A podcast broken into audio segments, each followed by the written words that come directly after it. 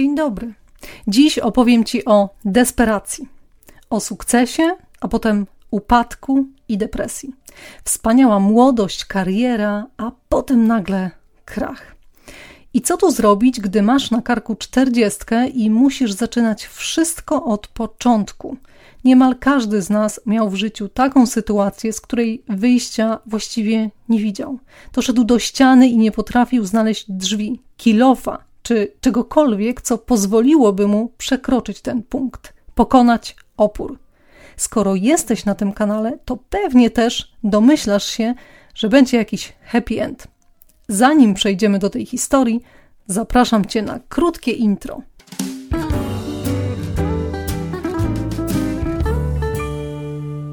Nazywam się Magdalena Radomska, a to jest mój podcast Be. Opowiadam w nim krótko i życiowo o rozwoju osobistym. A co to właściwie znaczy? Już wyjaśniam. Dowiesz się więcej o tym, czy naprawdę możesz wszystko. Posłuchasz, jak inni radzą sobie z dużymi zmianami w życiu prywatnym i zawodowym. Podpowiem, jak pracować nad samooceną oraz wewnętrzną harmonią. Poruszę tematy kreowania wizerunku i troski o Twoją kobiecość. Wisienką na torcie są relacje damsko-męskie. Zapraszam.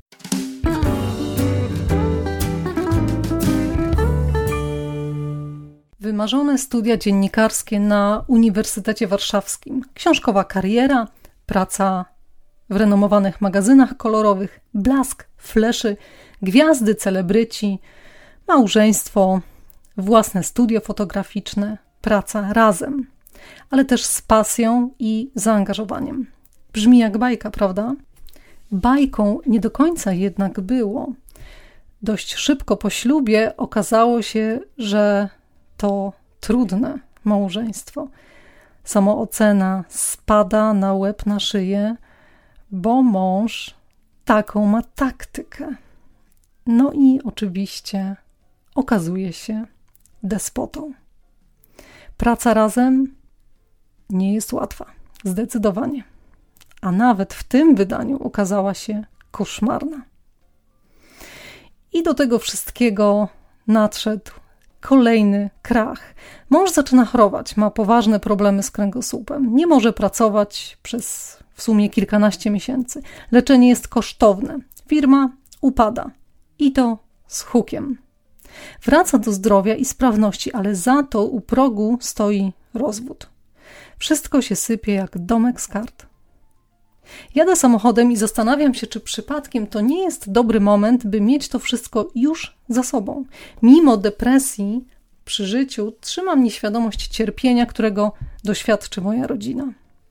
Mam 35 lat, ledwo wstaję z łóżka. Z tej desperacji wizualizuję dobre życie czułego mężczyznę u mojego boku, nowe rozdanie życiowych kart. Ale jakże się wyzwolić z tej dramatycznej sytuacji, z tego zniewolenia. Kilka miesięcy później spotykam go i czuję, że jest jakby zesłany.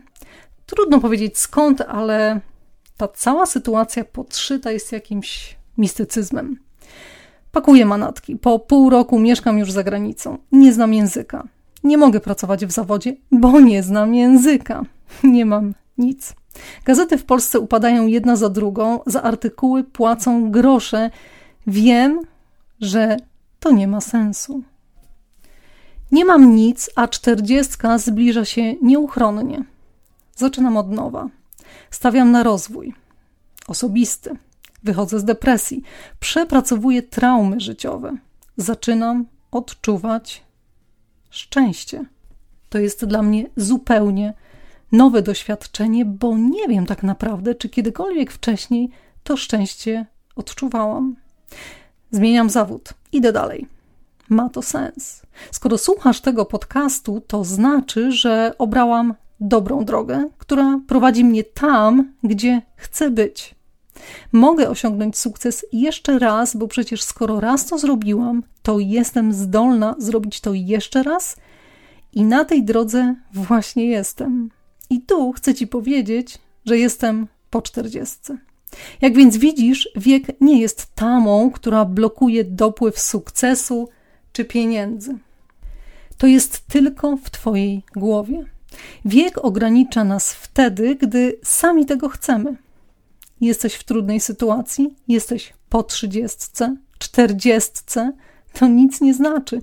Determinacja często wyzwala się w desperacji, która niestety okazuje się bardzo silnym motywatorem. Muszę przetrwać, wyżywić rodzinę, zadbać o dzieci, zapłacić kredyt za mieszkanie. Więc muszę się wziąć w garść i postawić na zmiany. Wiek nie ma nic do rzeczy, gdy masz marzenia i chcesz więcej. Zobacz, jeśli sądzisz, będąc po czterdziestce, że bliżej ci już do końca, to tak właśnie będzie w Twoim życiu. Zaczekaj, skup się. Będą jeszcze trzy mocne przykłady ludzi, których z całą pewnością znasz.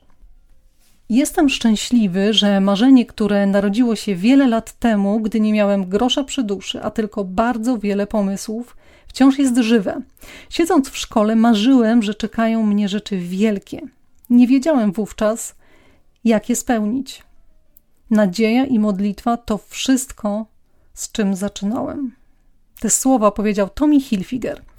Ta marka znana jest właściwie na całym świecie i e, nie mam wątpliwości, że ty też ją znasz, albo nawet masz w szafie jakieś ubranie od Tomiego Hilfigera. Dziś widzisz tę markę jako taką, która odniosła spektakularny, międzynarodowy, ponadnarodowy sukces, ale ta firma nie ma setek lat. Tomi przez całe życie walczył o swoje marzenia i po drodze wydarzyło się wiele upadków i ogromnie dużo problemów finansowych.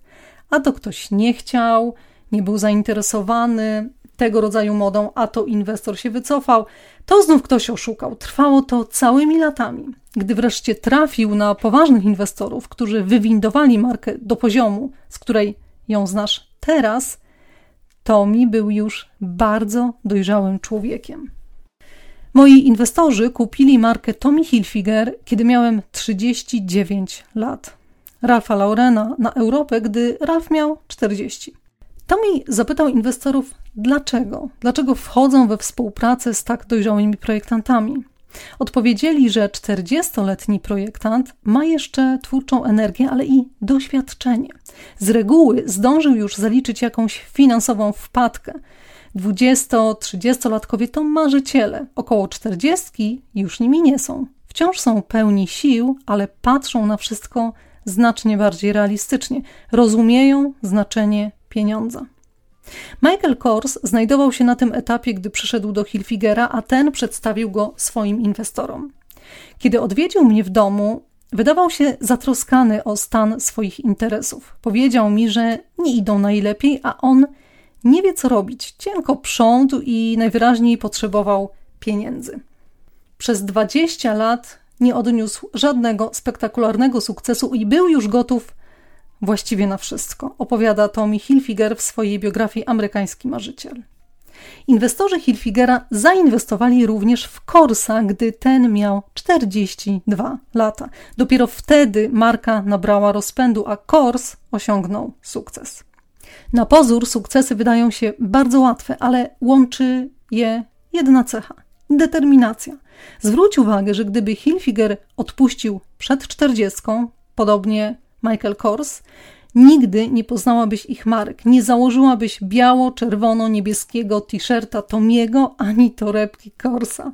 Ale ich znasz. Znasz dlatego, że chcieli więcej. Mieli determinację, a wiek nie był dla nich żadnym hamulcem. Zwróć uwagę na podejście inwestorów. Dla nich wiek był wręcz zaletą. Pamiętasz? Po czterdziestce. Jak więc widzisz, przykład Tomiego Hilfigera, czy Michaela Korsa, czy nawet mój pokazują ci, że nigdy nie jest za późno na dokonanie zmiany, na dokonanie nawet rewolucji.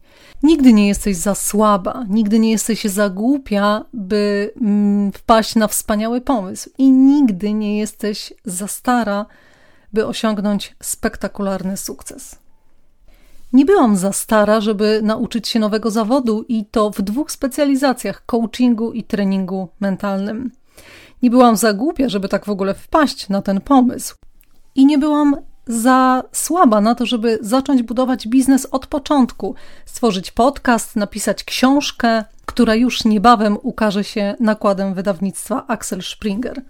Dla mnie w roli trenera mentalnego wiek też ma znaczenie, bo właśnie on powoduje, że zwiększa się moja wiarygodność. Do tego wciąż mam entuzjazm, energię i doświadczenie i potrafiłam zacząć wszystko od początku, w dojrzałym wieku.